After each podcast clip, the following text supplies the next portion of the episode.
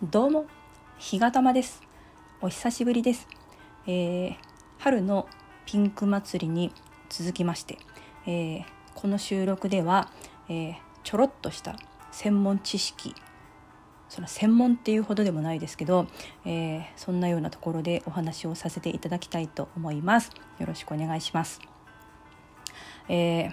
私日がたまは、えー、精神保健福祉士という資格を持っておりまして、えー、今精神科の、えー、デイケアで勤務しております。でまあいろいろとそのメンタルに関わるような仕事をさせていただいているんですが、ま、この精神保健福祉士っていうのはいろんな職場がありまして、えー、私のように病院あるいは、えー、クリニックで働いているような人もいますし、えー、あとは地域地域のいろんな事業所で働いている人もいますし、えー、行政で働いている人もいるんですね。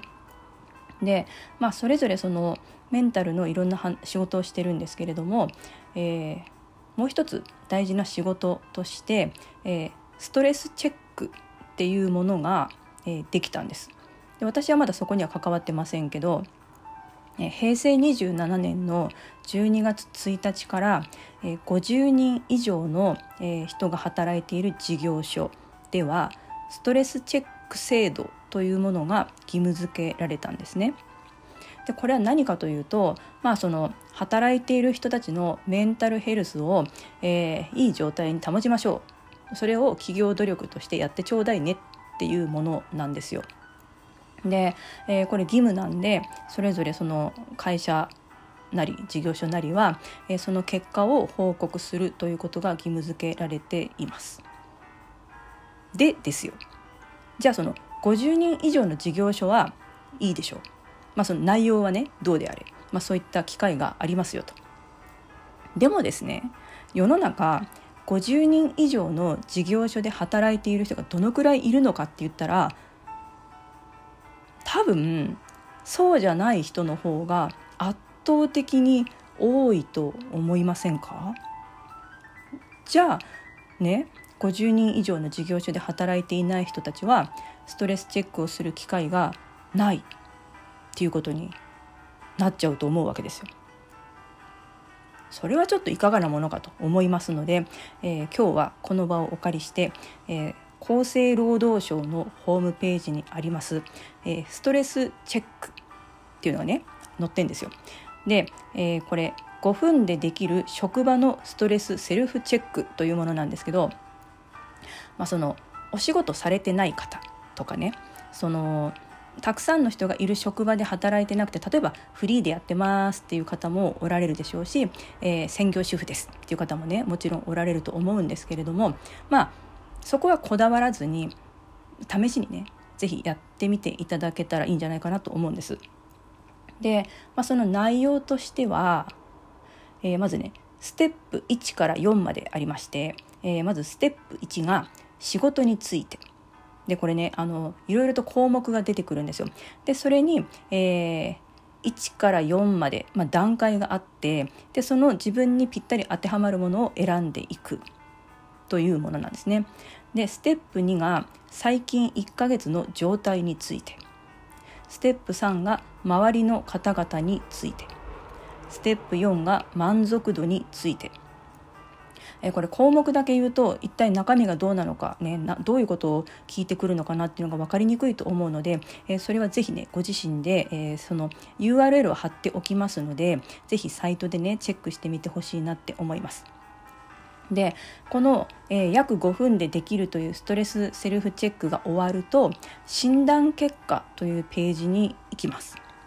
でここには、えー、まずね3つの円グラフが出てきます。で、えー、1つ目がストレスの原因因子2つ目がストレスによる心身反応3つ目がストレス反応への影響因子これも細かくね分類されていて円グラフでどこが、えー、飛び抜けているかとかどこが低いかとかっていうのがね分かりやすくなってます。で、えー、その下の方にはあなたの現在のストレス反応、えー、それからストレスの原因となりうる因子、えー、そして、えー、総評というかねコメントというのが出てきます。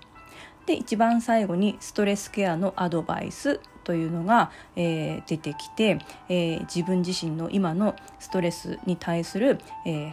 対応策ですね、えこんな風にしたらいいですよというようなアドバイスが出てくるというような作りになってるんですよ。でまあ今元気に働いてますっていう方はこのストレスセルフチェックをしてもまあまあねあの適度に、えー、まあ、ストレスは多少ありますが、えー、今はまだ大丈夫ですよとかねまあそれらしいような コメントが出てくるかなと思うんですけどでもですよこのストレスセルフチェックをしてストレスケアのアドバイスを読んであれなんかちょっと自分どうかなって思った時にどうしたらいいのか。っていうところがね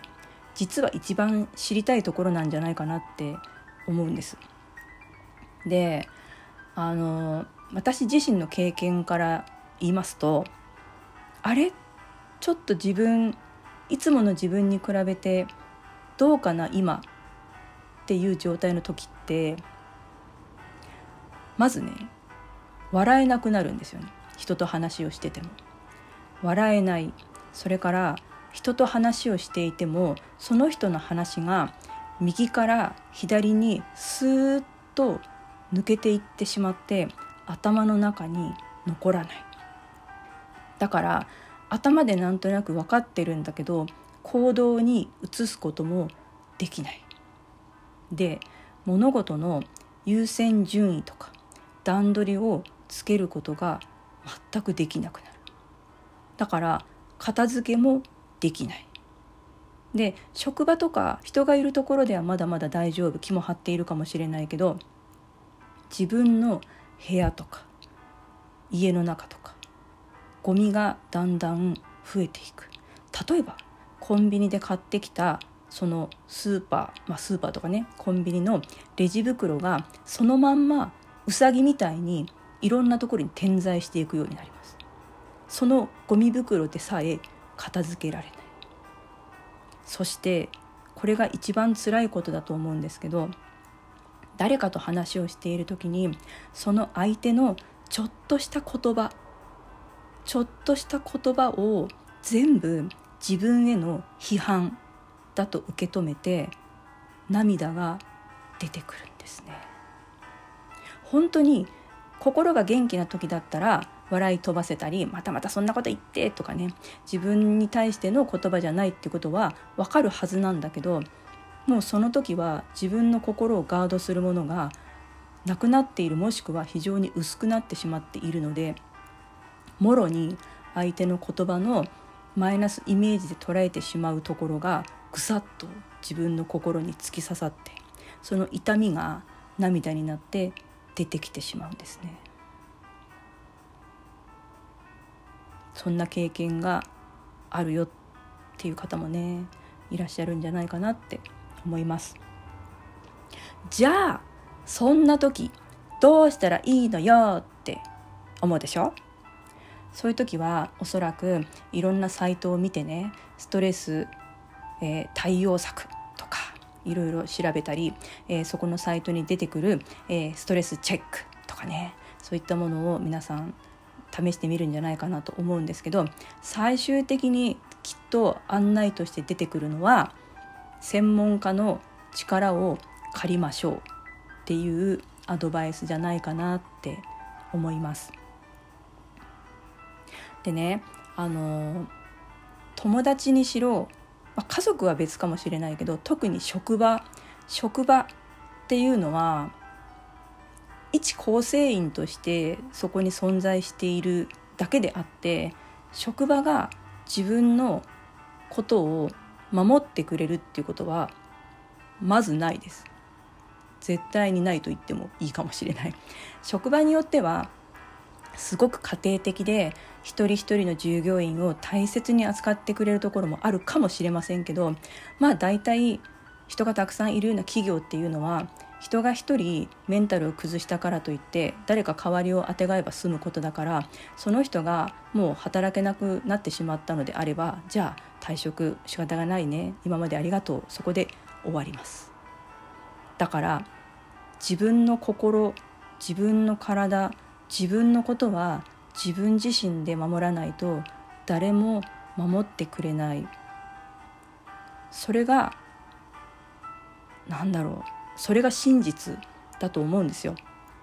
もちろん家族はね別ですよ家族はすごく自分のことをさ大切にね扱ってくれるだろうしあのいろいろと心配もしてくれることが多いかと思いますけどでも家族も一人一人言ってみれば他人ですからそれぞれのことで忙しかったりする。だそうするといつも優しくしてくれた人たちが自分のことを存在に扱っていると思ってまた悲しくなって自分は一人だって思ってしまう。そんなこともねあるんじゃないかなって思うんです。だからこそそういう時は専門家の力を借りてほしい。じゃあどうやって借りたらいいのかね。そういう、えー、専門家のヘルプをえ求めるにはどうしたらいいのかっていうところは次回のピンク祭りでお話ししていきたいと思います。えー、そんなに引っ張るのって思われた方引っ張ります。そして次回のピンク祭りに参加する口実にしたいと思います。ここまで聞いてくださってありがとうございました。それでは、えー、次は夜の11時にお耳にかかりたいと思います。どうもありがとうございました。ひがたまでした。